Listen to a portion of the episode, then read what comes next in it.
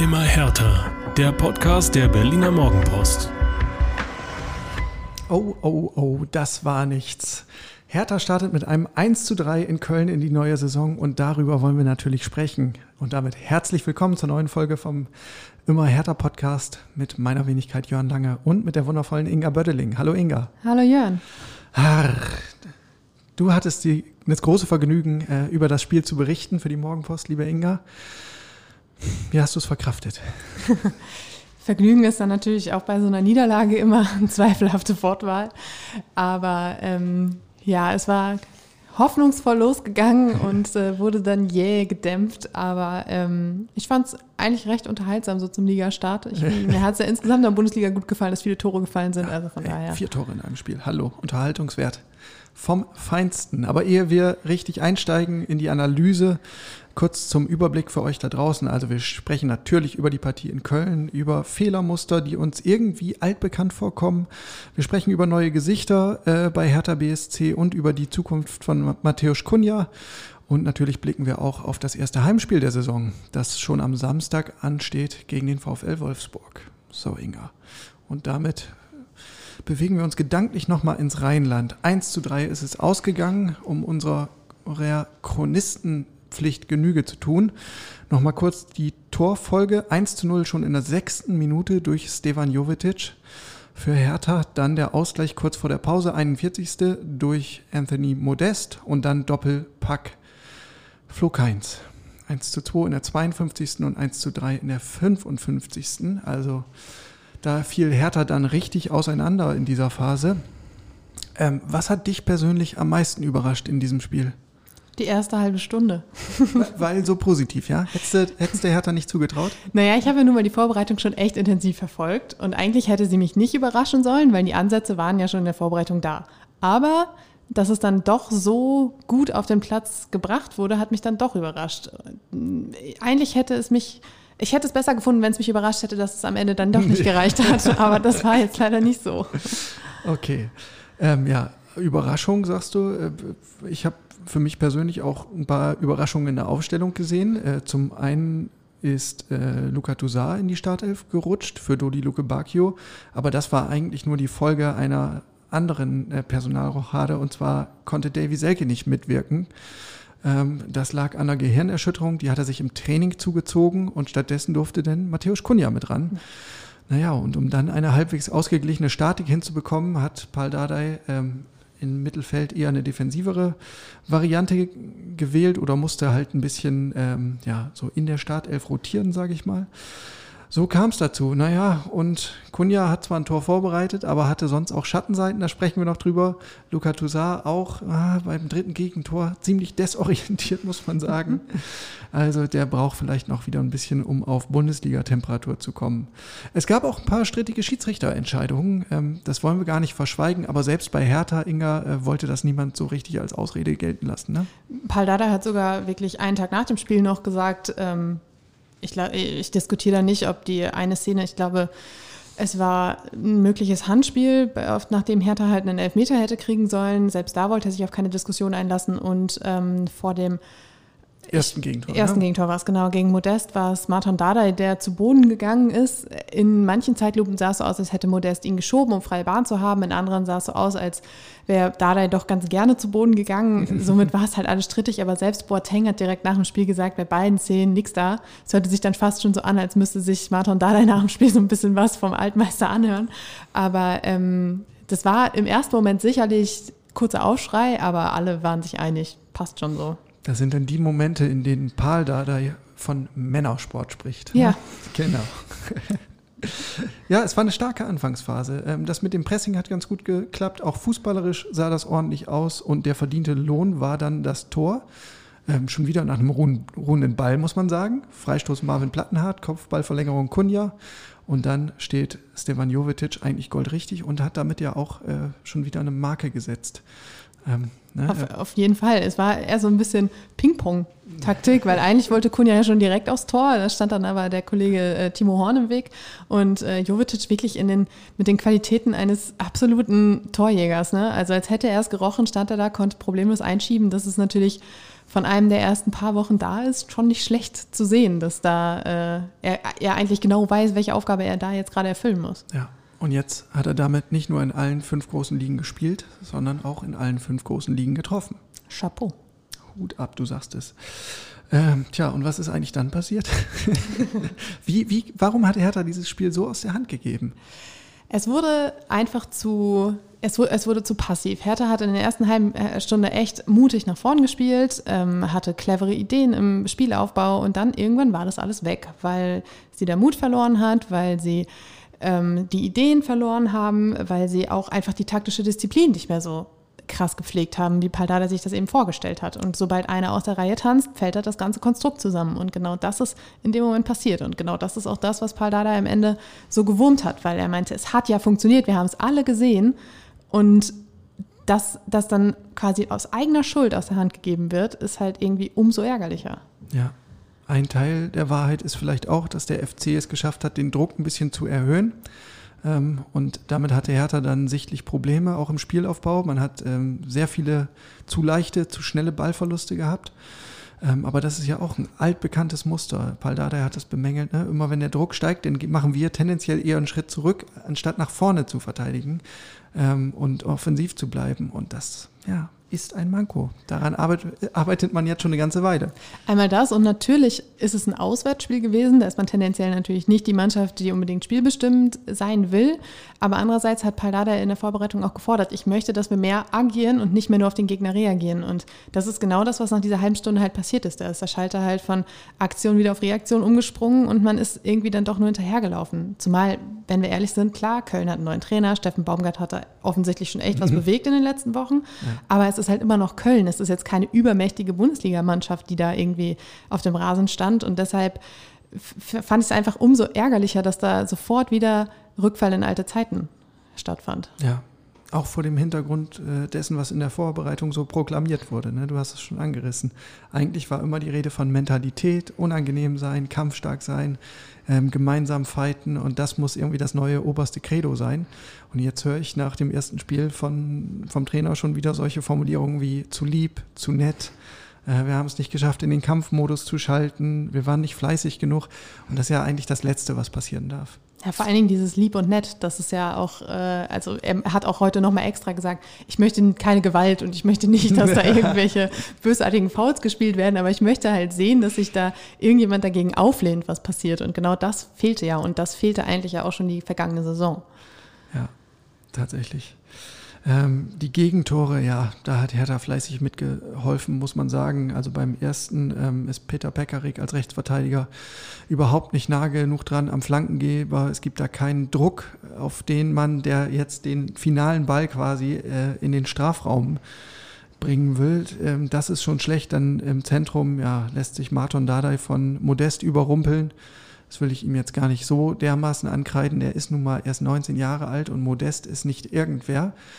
Ähm, aber ja, das sieht dann halt unglücklich aus. Auch beim 1 zu 3, äh, ich glaube, Jovetic war es auf der linken Außenbahn, der da versucht, auf Abseits zu spielen, in einer Situation, wo man es eigentlich besser nicht macht. Äh, das Resultat ist auch da, der Flankengeber kommt frei zum Zug das ist dann schlecht. Und im Zentrum stürmt die Zuordnung nicht. Niklas Stark war auch äh, fuchsteufelswild, hat geschimpft wie ein Rohrspatz gegen den Pfosten getreten und der Ärger äh, richtete sich in erster Linie an Lucas Toussaint, der einfach ähm, ja, da irgendwie im Strafraum, im eigenen Strafraum rummeanderte, ohne irgendeine Zuordnung. Ähm, so geht's nicht. Umso mehr hat mich äh, die Aussage von Dardai äh, verwundert, der gesagt hat, bei den Gegentoren hatten wir irgendwie auch Pech und Unglück weil er hätte da halt keine Situation ausgemacht, in der irgendwie Chaos geherrscht hat oder in der ähm, irgendwie die Unterzahl da war oder so. Also man muss ihm schon recht geben in dem Sinne, dass äh, die Abwehr zwischendurch nicht aussah wie, wie ein aufgescheuchter Hühnerstall, wie es halt, wie wir es eigentlich schon oft gesehen haben. Aber ich fand auch, dass das Hertha da schon ziemlich mitgeholfen hat. Beim, beim 1 zu 2 war es ja auch so, dass ähm, die, ja, die ganze Bredouille eigentlich schon in der Mittellinie begann mit einem Ballverlust von Kunja. Und dann nahm das Schicksal halt seinen Lauf und dann, dann hast du halt diese individuellen Fehler, die mithelfen und dann, ähm, ja. ja. Genau, und äh, also zu der Aussage des Trainers passt ja auch so ein bisschen die Statistik. Ich habe, glaube ich, wenn ich, lass mich nicht lügen, ich meine, ich habe gesehen, dass Köln äh, nicht so ein wahnsinnig großes Übergewicht bei den gewonnenen Zweikämpfen hatte, 52 Prozent meine ich, aber die entscheidenden Zweikämpfe, da waren sie halt wacher, da waren sie heißer und giftiger und haben die Duelle dann für sich entschieden. Inga, wir müssen noch über äh, die Systemfrage sprechen, denn Paul Dardai hat ja nach einer Stunde umgestellt. Ähm, er war eigentlich mit einer Viererkette ins Spiel gegangen, ähm, davor, also es war ein 4-3-3 äh, und hat dann umgestellt auf eine defensive Dreierkette, hat äh, personell auch gewechselt, Pekarik raus und Boateng, der nicht mehr so recht konnte und ähm, Lukas Klünter und Deo Siefolk sind dafür reingekommen. Mit der Dreierkette wirkte Hertha dann eigentlich stabiler, muss man sagen. Ähm, war das tatsächlich ein Effekt dieser Umstellung oder haben die Kölner auch einfach einen Gang rausgenommen? Ähm, wie, wie bewertest du das? Ich glaube, die ganze Sache war komplexer. Also um vorab zu sagen, der Plan war eigentlich von Grund auf mit, mit Dreierkette zu spielen. Das Problem war dann aber, dass äh, der Boyata sich nicht fit gemeldet hat und da der deshalb entschieden hat, dann doch mit Viererkette anzufangen. Und äh, diese Umstellung war wirklich dem Punkt geschuldet, dass ähm, Matthäus Kunja nicht ganz das gemacht hat, was Dada sich vorgestellt hat. Äh, Kunja war vorne ähm, natürlich als Torjäger eingeteilt, aber er sollte natürlich mit nach hinten arbeiten und er war dafür zuständig, den Ballverteiler von Köln so ein bisschen unter Druck zu setzen. Und das war der ja, spannender Name, Elias Skiri. Ich möchte mich bei allen entschuldigen, die den Namen besser aussprechen können als ich. Ähm, und er hatte relativ freie Bahn, eben weil Kunja sich nicht so krass diszipliniert daran gehalten hat, diese Aufgabe zu erfüllen und deshalb die Bälle verteilt werden konnten, die Flanken gegeben werden konnten etc. Und da er dann gesagt hat, gut, so geht es nicht weiter, deshalb müssen wir jetzt umstellen. Die Frage ist natürlich, Hätte das nicht schon früher passieren müssen, als erst mit der 59., 65. Minute? Da passierten ja die beiden Doppelwechsel. Nachher kam ja auch noch äh, Richter und ähm, lass mich lügen. Ähm, ich komme gerade nicht drauf. Äh, Schön. Und ich lass dich hängen. Ja. Asche auf unser Haupt. Ja, jedenfalls kam, äh, kam auf jeden Fall Marco, mit Marco Richter ein neuer Rechtsaußen und äh, damit wollte man dann auch selbst wieder die, das Offensivspiel ankurbeln. Luke Bacchio kam übrigens Luke noch. Bacchio. Und ähm, es war halt wirklich die, die Reaktion auf auf eine Unstimmigkeit im System. Und das heißt ja, bis dahin hat es ja eigentlich ganz gut funktioniert. Wir haben es ja in der ersten halben Stunde gesehen. Und ähm, wenn dann halt ein Rädchen nicht ins andere läuft, dann ist das ganze Konstrukt halt im Eimer. Ich merke schon, wir müssen gleich ein bisschen länger über Matthäus Kunja sprechen. Ja. Aber lass uns erst noch den äh, Köln-Komplex abschließen. Ähm, Paul Dardai, das fand ich ja wieder bezeichnend, der hat das im Grunde schon prognostiziert, ne? Äh, das Ergebnis des Wochenendes. Also da hat er ja offenbar wirklich so ein bisschen seherische Fähigkeiten. Das ist nicht das erste Mal, dass er mit seiner Mutmaßung richtig liegt. Er hat schon äh, vor dem Spiel bei der PK gesagt, es lief alles so rund bisher, jetzt irgendwann kommt mal ein Blitzeinschlag. Dann habe ich jetzt auf morgenpost.de äh, einen Kommentar gelesen von einer gewissen Inga Bödeling. Äh, da heißt es, äh, diese Niederlage kann Hertha nur gut tun. Ja. Kannst du mir das erklären? Wie, wie soll das gut tun, sowas? Das nimmt dir doch komplett den Wind aus den Segeln. Die Euphorie, wo ist sie hin? Na klar, aber andererseits spielt sie auch absolut in die Karten, eben weil, da der sagt, der Blitzschlag musste kommen, man hat die ganze Zeit schon gedacht, irgendwann kommt der Dämpfer und äh, den brauchen wir auch irgendwie, weil das ist irgendwie so hochtrabend weitergeht und man auf irgendeiner krassen äh, Erfolgswelle surft, damit hat eh keiner gerechnet. Und hinzu kommt, das, was die ganze Saison irgendwie gefordert wird oder was im Vorhinein die ganze Zeit gefordert wurde, war Mentalität. Und klar, Mentalität kannst du super zeigen, wenn du gewinnst und wenn alles super läuft. Dann sieht jeder, oh, Mannschaft funktioniert ganz klasse. Wenn es aber eben nicht läuft und du verlierst, dann kannst du Mentalität zeigen. Jetzt kannst du zeigen, dass du ein Team bist, dass du dich wieder herauskämpfen kannst, dass du dich zusammenraufen kannst, dass du genau die Attribute mitbringst, die es jetzt braucht. Und äh, von daher ja, kann es Hertha eigentlich nur helfen, dass, dass dieser Dämpfer jetzt da ist und dass man jetzt so ein bisschen daran wachsen kann. Dein Wort in des Fußballgottes Ohr. Vielleicht schwingt da auch latente Hoffnung mit. Ja, ja. So, dann nochmal zu Matthäus Kunja. Also die Kritik des Trainers, die du eben schon äh, ein bisschen äh, dargelegt hast, die hat es natürlich eigentlich in sich. Also einen Spieler so auszustellen und zu sagen, hm, nur weil der dem Plan nicht gefolgt hat, hat unsere ganze Statik nicht mehr gestimmt. Das ist natürlich schon ein Brett. Zumal Paul Dada ja vor ein paar Tagen noch gesagt hat, Matthias Kunja ist ein herausragender Fußballer und ich würde mich freuen, wenn er bleibt. Er hat natürlich auch noch mehr gesagt. Er hat vor allem zweimal herausgestellt, dass es nicht allein Kunjas Schuld ist, dass dieses Spiel verloren gegangen ist, dass natürlich die ganze Mannschaft den Faden verloren hat. Nichtsdestotrotz war halt in entscheidenden Situationen das Negative immer an Kunja festzumachen. Und ähm, Dada hat gesagt, in Deutschland kannst du es dir nicht leisten, wenn jemand nicht gegen den Ball arbeitet und nur individuelle Sachen macht. Und genau das ist ja das, was Kunja gemacht hat. Er hat kleine Kabinettstückchen irgendwo am, an der Mittellinie vollführt, hat sich fallen lassen oder sonst was, anstatt dann wirklich sofort wieder mit nach hinten zu arbeiten, mannschaftsdienlich zu sein. Ja. Und ähm, Dada selbst hat auch gesagt, er sieht diesen Jungen jeden Tag im Training und sieht, wie gut er ist und fragt sich dann, wieso kriegen wir das nicht auf den Platz? Hat er auch selbstkritisch be beantwortet und gesagt, vielleicht muss, muss er als Trainer da auch einfach noch intensiver mitarbeiten, noch sich intensiver mit ihm austauschen, noch mehr sagen, hey, das brauche ich von dir und das brauche ich nicht. Aber andererseits, seien wir ehrlich, das ist jetzt auch nicht das erste Mal, dass wir in, in dieser Schlagrichtung über dieses Thema sprechen. Nee, bei weitem nicht. bei weitem nicht. Naja, und Freddy Bobic hat äh, Kunja ja eigentlich auch schon ein bisschen angezählt und gesagt, ja, so fallen lassen und sowas, das geht gar nicht, das wollen wir überhaupt nicht sehen und da kann man auch wieder aufstehen. Äh, ich habe ehrlich gesagt meine Zweifel, dass das mit der taktischen Disziplin ähm, noch großartig besser wird. Und der zweite Faktor ist ja auch, dass ähm, sich die Zeichen so ein bisschen verdichten, dass ein Abgang doch näher rücken könnte. Atletico Madrid ist die heißeste Fährte aktuell, ähm, zumal Matthäus Cunha jetzt unlängst ja gesagt hat, wenn ich gehe, dann gehe ich nicht zu irgendeinem ähm, mittelmäßigen Club, sondern dann muss es schon äh, oberstes oder zumindest zweithöchstes Regal sein. Und mit Atletico hast du jetzt natürlich eine Hausnummer.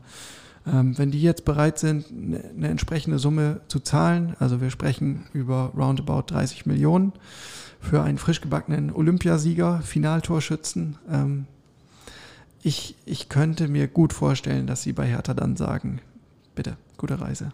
Ich muss auch ganz ehrlich sagen, dass ich glaube, dass sich das anbahnt. Mein gedanklicher Reflex gestern beim Blick auf die Startelf war auch schon so ein bisschen, oh, Abschiedsvorstellung, Fragezeichen. Klar, das war, hing dann auch einfach mit der Verletzung von Selke zusammen, aber nichtsdestotrotz wäre natürlich auch ein anderes System möglich gewesen. Ähm, ist jetzt nicht so, dass Kunja die einzige Variante gewesen wäre, zumal man ja auch beachten muss, dass er erst am Montag zurückgekehrt war, am Mittwoch ins Training einstieg und es ja auch noch sowas wie ein Jetlag gibt aus Tokio und äh, zurück nach Berlin. Und ähm, er jetzt auch nicht so krass frisch wirkte. Deshalb hatte ich wirklich, mein erster Reflex war echt, oh, da darf sich noch mal einmal jemand zeigen, bevor es dann vorbei ist mit der blau-weißen Zeit. Es könnte mich natürlich jetzt als Lügen strafen und keine Ahnung, wir müssen abwarten, aber ich habe auch eher das Gefühl, dass sich da ein Abschied andeutet. Ja, da bin ich bei dir. Damit wir nicht allzu negativ sind, liebe Inga, was war denn gut in Köln? Also erste halbe Stunde hast du schon angerissen und äh, da müssen wir natürlich auch über die weiteren Torchancen sprechen, die es gab, die wollen wir nicht verschweigen. Äh, über Suazerda, über Stevan Jovetic nochmal. Ähm, hab nur ich das so empfunden oder siehst du das auch so, dass Hertha mit den Jungs wirklich eine neue Variabilität hat, offensiv? Voll. Also ich, ich war von der ersten halben Stunde mega angetan. Ähm, es war viel Spielkontrolle drin, es war Spielfluss drin, die, äh, also Hertha hat den Ball laufen lassen, äh, waren variabel im Spielaufbau, haben genau das auch ähm, vollführt, was, was da der verlangt hat, den Spielaufbau über die Außen, über die Mitte.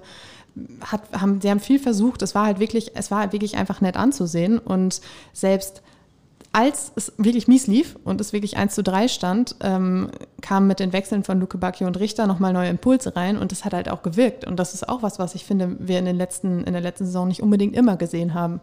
Da ja. kam nochmal so ein Aufbäumen, es kamen gleich mehrere Torchancen. Ich glaube, ähm, Luke Bacchio hatte gleich zwei ähm, einmal einen etwas verschobenen Kopfball und äh, Santi hat ja sogar, Santiago Escasibar hat ja sogar getroffen. Es war dann ja. leider abseits, aber ja. es waren wirklich es war eine Sturm- und Drangphase plötzlich wieder da und das hat dann auch einfach Mut gemacht, finde Aber ich. das macht einen ja fast noch wahnsinniger, ne? wenn man am Anfang und am Ende sieht, es geht doch und zwischendurch ist da halt irgendwie so, eine, so ein kollektiver Aussetzer. Ach. Ja, aber selbst da, finde ich, kann man echt der Meinung sein, es ist ja auch okay, dass es jetzt so gelaufen ist am ersten Spieltag, weil die Ansätze sind da, darauf kann man jetzt aufbauen. Und ich glaube, dass es gerade so manchen Spielern, die vielleicht auch in der letzten Saison nicht die nötige Mentalität gezeigt haben. Friedi Bobic hat unter der Woche ja auch nochmal gesagt, manche waren hier ein bisschen zu sehr verliebt in ihren eigenen Schatten, dass gerade solche Spieler dann verstehen, naja, wenn wir im Kollektiv arbeiten, dann geht's. Und eben wenn nicht, dann passiert halt sowas wie jetzt gegen Köln. Und deshalb, klar, das hört sich irgendwie doof an, weil das ist eine Niederlage, man hat verloren, aber trotzdem hat man daraus auch ein bisschen was gewonnen.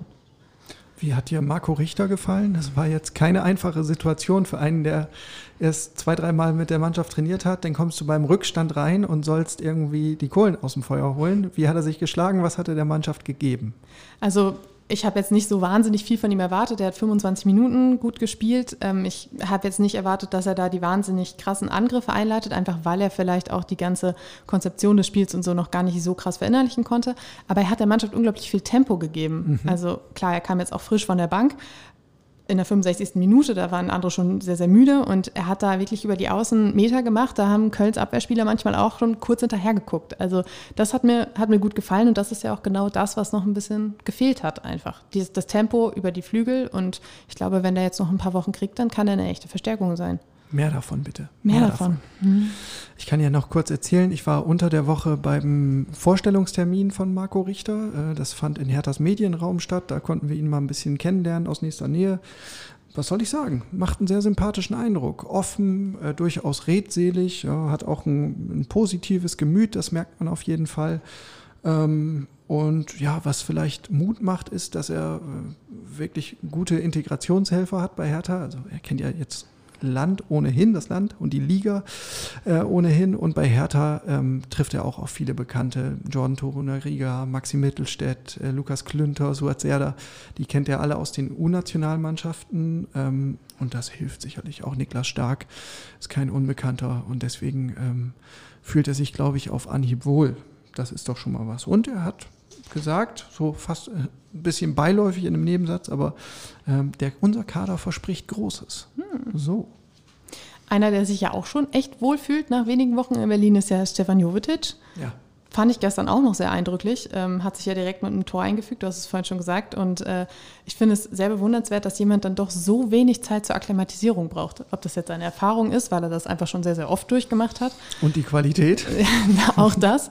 Aber ähm, so direkt mittendrin zu sein, fand ich auch äh, sehr passabel. Ja, auf jeden Fall. Aber da merkt man eben auch die Klasse von so einem Spieler. Hoffentlich bleibt er gesund.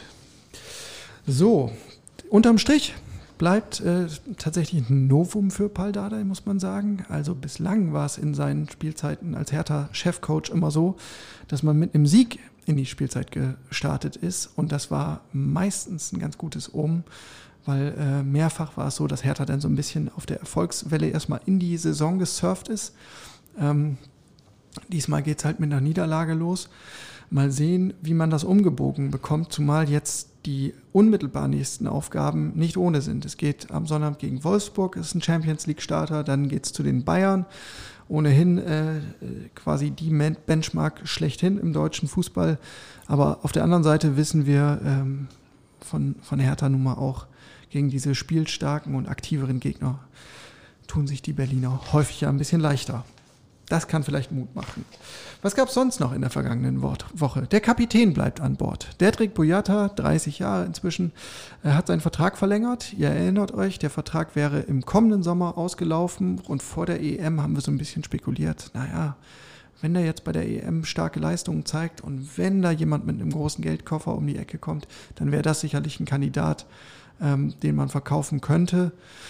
Ähm, Nix ist es damit. Er bleibt. Und äh, ich glaube, das ist eine ganz gute Entscheidung. Vertrag verlängert bis 2024. Und in Köln hat man gesehen, so einen Typen, so einen gestandenen Spieler mit seiner Erfahrung, auch mit seiner physischen Präsenz und mit seiner Qualität, kann der Mannschaft nur gut tun.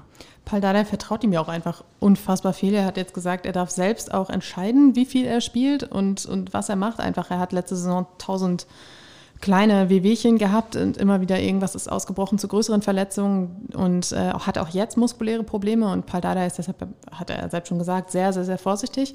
Aber ich finde, seinem Spieler so viel Vertrauen zu geben auch, ist auch ein Statement. Das zeigt auch, ja. was für eine Bedeutung er hat. Und ist nicht ohne, ne? Also man muss ja die Vorgeschichte sich nochmal in Erinnerung rufen.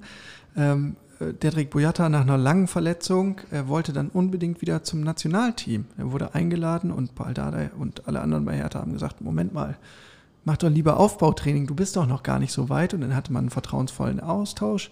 Dedrick Boyata und Paul kannten sich zu dem Zeitpunkt noch nicht so gut und Dardai hat Boyata vertraut und gesagt, okay, wenn du der Meinung bist, was passiert? Natürlich, so sicher wie das Abend in der Kirche. Boyata kommt angeschlagen zurück und Paul sagt, ich hab's doch gleich gesagt. Und äh, offenbar äh, spielt er diese Karte jetzt aber schön weiter, die Verantwortung an den Spieler abgeben. Und äh, jetzt will er aber hoffentlich wahrscheinlich auch sehen, dass Dedrick Boyata daraus gelernt hat. Mit dem neuen Vertrag einhergeht eine neue Rückennummer. Das wollen wir auch noch kurz mit unterbringen. Ähm, Dedrick Boyata spielt fortan mit der Nummer 4. Halb Mensch, halb Tier. Oh. So. Ja, Klassiker im Amateurfußball. Zuletzt hatte, glaube ich, Karim Rekik die 4 bei Hertha, meine ich. Jo, und dann sind wir schon bei der Lieblingsrubrik und sonst so, liebe Inga. Ähm, da habe ich zum einen den Namen Freddy Bobic auf dem Zettel stehen. Der schließt sich nämlich Common Goal an, einer ja, sozial engagierten Initiative. Ähm, wir haben in der Vergangenheit, glaube ich, schon ein paar Mal darüber gesprochen, weil es einige Hertha-Profis gab und gibt, die da mitmachen. Ähm, der Deal ist quasi, dass man ein Prozent seines Gehalts spendet jährlich ähm, für soziale Projekte der eigenen Wahl. Das macht Freddy Bobic jetzt auch. Ähm, ist natürlich sehr begrüßenswert. Und Herthas Manager möchte das Geld in erster Linie zur Förderung benachteiligter Kinder und Jugendlicher verwendet sehen. Außerdem haben wir natürlich noch immer äh, ein weit geöffnetes Transferfenster. Zwei Wochen sind es noch. Ähm, bis zur Deadline. Äh, Nemanja Radonjic, immer noch ein heißes Thema. Der wöchentliche Radonjic. wir geben nicht auf. Also der, auch da ist es so, dass ähm, der Deal eher wahrscheinlicher als unwahrscheinlicher geworden ist. Ähm, ich könnte mir sehr gut vorstellen, dass in dieser Woche noch etwas passiert. Und dann gibt es noch immer die Personalie Maxwell Cornet, 24 Jahre, ein Linksverteidiger aus Lyon, Marktwert rund 12 Millionen Euro ist noch in der Schwebe. Jürgen Eckelenkamp haben wir schon drüber gesprochen, Inga, 21 Jahre, offensiver Mittelfeldspieler von Ajax. Marktwert, ja, rund 3 Millionen, gute 3 Millionen Euro. Auch das ist noch in der Schwebe. Und dann, das darf in der Rubrik und sonst so nie fehlen, der wöchentliche Lars Windhorst. Ja, der hat äh, am Montag bekannt gegeben, wie, via Twitter, seinem neuen Lieblingsmedium, ja. äh, dass er die letzte Rate über 30 Millionen an Hertha BSC überwiesen hat. Katsching. Und, Katsching. Und damit ein äh, Gesamtinvestment von 375 Millionen Euro bei Hertha BSC hinterlegt hat. Ähm, ich zitiere noch aus seinem Tweet, ich stehe zu meinem Wort und auch zukünftig an der Seite der Hertaner. Jawohl. Ach. Wunderbar. Der Lars bondet so ein bisschen mit dem Fanvolk, ne? Ja. Ist doch schön. Aber nee, bei aller Kritik, die ähm, ja, oder aller Skepsis, die auch wir mal geäußert haben, muss man sagen, er hat jetzt geliefert. Das gesamte Geld ist geflossen. So soll es sein. Äh, es war aber nicht der einzige Tweet von Lars Windhorst in dieser Woche. Ich habe ihn noch gesehen mit Wladimir Klitschko an einem Schreibtisch. Seinem, ich glaube, er hat geschrieben, mein Freund, Wladimir Klitschko. Ich habe auch das Wort Freund gelesen. Ja, genau, und äh, um es mal ja, kurz und knackig zu verpacken, äh, beide sind miteinander bekannt und Wladimir Klitschko äh, findet es toll, dass Lars Windhorst so visionäre Ideen hat ähm, und an das Potenzial von Hertha BSC glaubt und ähm, Berlin sei eine besondere Stadt und habe einen besonderen Erstligisten verdient etc. pp. Ähm, und er glaubt an Lars Windhorst. Weil aus seiner eigenen Erfahrung als Box-Champion weiß er, ne, der Erfolg, der beginnt im Kopf, ist klar. Oder ein Portemonnaie. Also Wladimir Klitschko, äh, quasi schon offiziell Hertha Fanclub-Mitglied. So, so lege ich das jetzt einfach mal aus. Dann lass uns blicken auf das erste Heimspiel, was ansteht. Gegen den VfL Wolfsburg. Sonnabend 15.30 Uhr im Olympiastadion mit Zuschauern ja wieder. Es ist ja grandios. Ne? Also das muss man ja sagen, nicht nur der Fußball war äh, relativ mitreißend am ersten Spieltag, auch die Atmosphäre, das haben wir im DFB-Pokal in der Woche davor schon gesehen. Es ist einfach äh, ein Genuss, wieder Fußball mit Stadionatmosphäre zu erleben. Aber bei Hertha ist es so, dass der Kartenverkauf recht schleppend läuft. Also da sind noch ähm, tausende Karten zu haben, obwohl immerhin 25 Menschen rein dürfen. 25.000 Menschen. Ja. Habe ich 25 gesagt? Du hast 25 gesagt. Danke für diese Korrektur. Ist ein kleiner, aber feiner Unterschied. 25.000 Menschen dürfen rein. Ähm, vor Richtlinie ist die 3G-Regel. Also wenn man genesen ist, geimpft äh, oder getestet, erlangt man Zutritt. Aber ja, es ist nicht so, dass die Fans ähm, härter die Bude einrennen. Und Freddy Bobic hat das registriert und gesagt, na ja, ich kann es irgendwie auch nachvollziehen. Mir persönlich geht das bei einem Kinobesuch auch so. Ich will mir erstmal angucken, wie das alles läuft und ob das alles so reibungslos funktioniert, worauf ich mich als, als Kunde, der ich ja als Stadionbesucher letztendlich auch bin, ähm, worauf ich mich da einlasse. Und alle, die dann nicht Die Hard Fans sind, ähm, die warten vielleicht eher ab. Und die, die richtige Die Hard Fans sind, die gehen natürlich äh, von vornherein gar nicht hin. Es gab noch ein Statement auf der äh, Internetseite der Harlequins als, als quasi Motor äh, der aktiven Fanszene. Die haben gesagt, für uns kommt das nach wie vor nicht in Frage.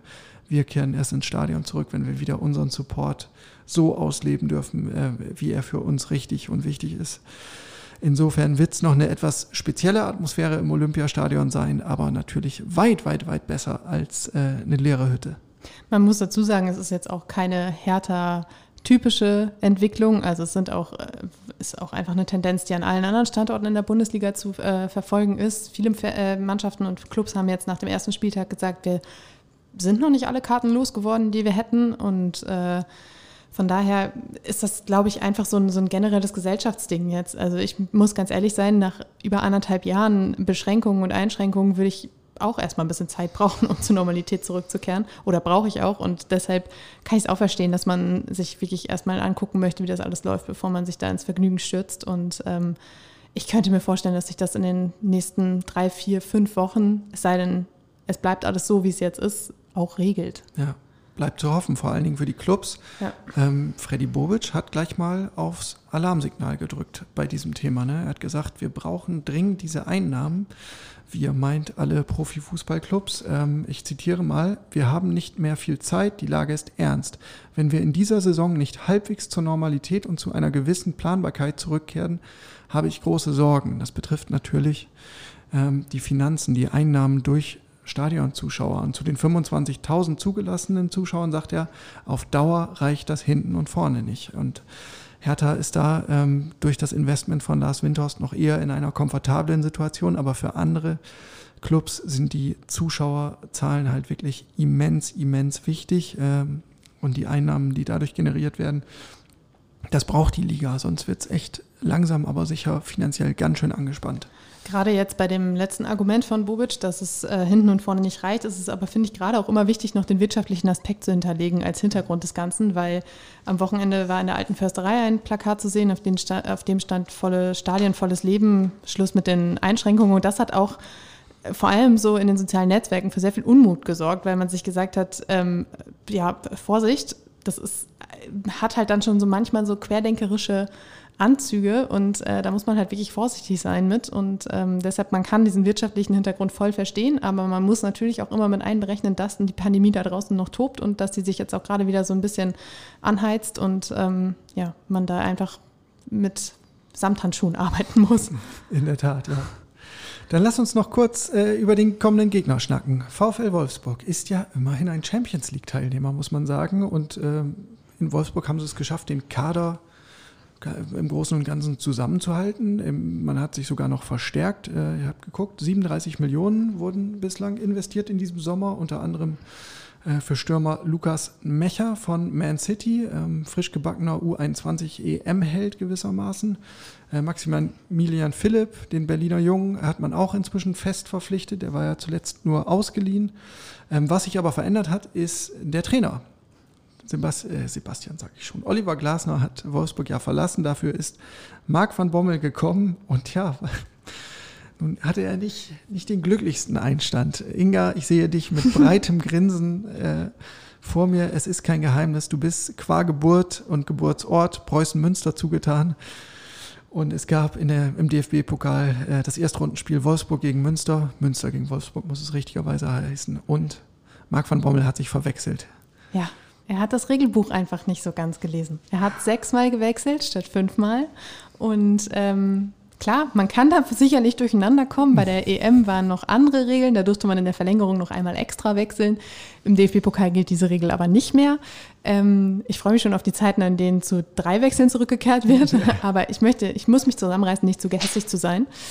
Aber ähm, es ist tatsächlich, also ich finde, es mutet halt schon ein bisschen kurios an, wenn da ein Trainer an der Seitenlinie steht, der nicht weiß, was er tut. Ähm, fand ich schon ganz kurios. Wir nehmen jetzt auf, bevor die Entscheidung gefallen ist, aber die Chancen sind ja nun mal gut, dass Preußen Münster dadurch in die zweite Runde des DFB-Pokals kommt. Deshalb mein breites Grinsen, was man wahrscheinlich durchs Mikrofon hört. Aber äh, nichtsdestotrotz, völlig abgesehen von dieser Posse, ist Marc van Bommel natürlich ein unfassbar guter Typ und auch ein unfassbar guter Trainer. Ähm, und äh, Paul Dada hat auch schon ausgemacht, dass da jetzt ein Hauch von niederländischem Fußball durch äh, Wolfsburg weht und dass man sich da nochmal ganz neu darauf einstellen muss. Ja. Vor Ehrfurcht in die Knie gehen muss man, glaube ich, trotzdem nicht. Zum Ligastart gab es jetzt für Wolfsburg ein 1 zu 0 gegen Bochum.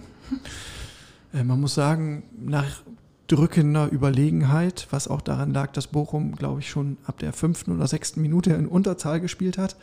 Ähm, aber Wolfsburg hat halt kein zweites Tor hinbekommen und äh, so musste man dann tatsächlich lange Zeit zittern, weil so ein Lucky Punch geht ja immer und auch die Bochumer hatten so eine Chance. Also ich glaube, gegen Wolfsburg kann was gehen. Wenn wir nochmal auf die Bilanz Hertha Wolfsburg blicken, muss man sagen, eigentlich sieht das nicht so schlecht aus. Ähm, allerdings ist der letzte Heimsieg gegen den VfL schon ein bisschen älter. April 2017 habe ich rausgesucht. 1 zu 0 Tor Vedat Ibišević. Jo, ansonsten gab es seither zwei Unentschieden und zwei Niederlagen. Und ja, personell bleibt es spannend. Fraglich ist Davy Selke. Gab es da noch ein aktuelles Update nach seiner Gehirnerschütterung? Plant Paul Dardai mit ihm? Paul hat gesagt, äh, man wird ungefähr so Mitte der Woche schauen. Ähm, er soll jetzt, äh, sollte halt fünf Tage Pause machen. Donnerstag ist es passiert. Das heißt, äh, bis einschließlich Dienstag wird wahrscheinlich erstmal im Schongang gearbeitet und dann wird weiter geschaut. Aber er ja, gab sich eigentlich recht optimistisch, zumal ja die ganze Zeit von einer leichten Gehirnerschütterung die Rede war. Ja. Dedrick Boyata ist auch noch so ein Kandidat, ähm, der könnte in die Startelf rutschen. Naja, und dann schauen wir mal, was in dieser Woche mit Matthäus Kunja passiert. Alles klar, liebe Inga, dann vielen Dank für deine Eindrücke, Einschätzung und deine Expertise. War mir wie immer ein Fest. Wir melden uns wieder in der nächsten Woche am Montag. Das ist dann der 23. August. Und damit wünschen wir euch eine schöne Woche. Bleibt sauber. Ciao.